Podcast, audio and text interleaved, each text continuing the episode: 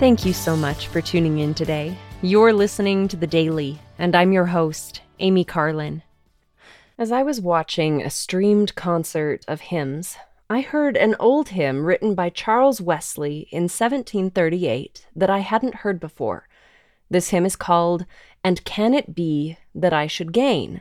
And the words are, And can it be that I should gain an interest in the Saviour's blood? Died he for me, who caused his pain, for me, who him to death pursued? Amazing love! How can it be that thou, my God, should die for me? Amazing love, how can it be that thou, my God, should die for me? Tis mystery all, the mortal dies, who can explore his strange design?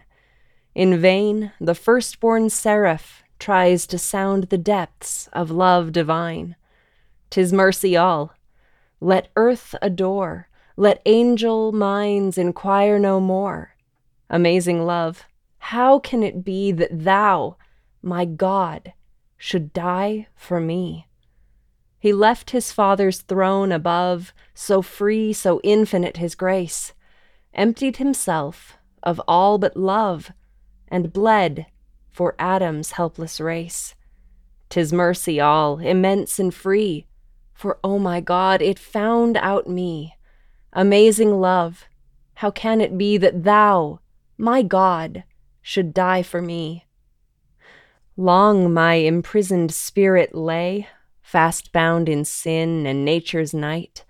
Thine eye diffused a quickening ray. I woke, the dungeon flamed with light. My chains fell off, my heart was free. I rose, went forth, and followed thee. Amazing love, how can it be that thou, my God, should die for me? No condemnation now I dread. Jesus and all in him is mine. Alive in him my living head, and clothed in righteousness divine. Bold I approach the eternal throne, and claim the crown through Christ my own. Amazing love, how can it be that thou, my God, should die for me? I particularly love the first two words of this hymn's refrain Amazing love. Love is at the heart of our Heavenly Father's grand design, and it is at the heart of the atonement of Jesus Christ. As we increase our focus on the Savior's atonement, we will find joy in His amazing love.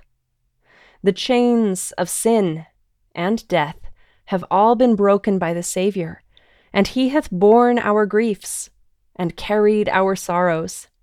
With his stripes, we are healed. Thank you again for listening today.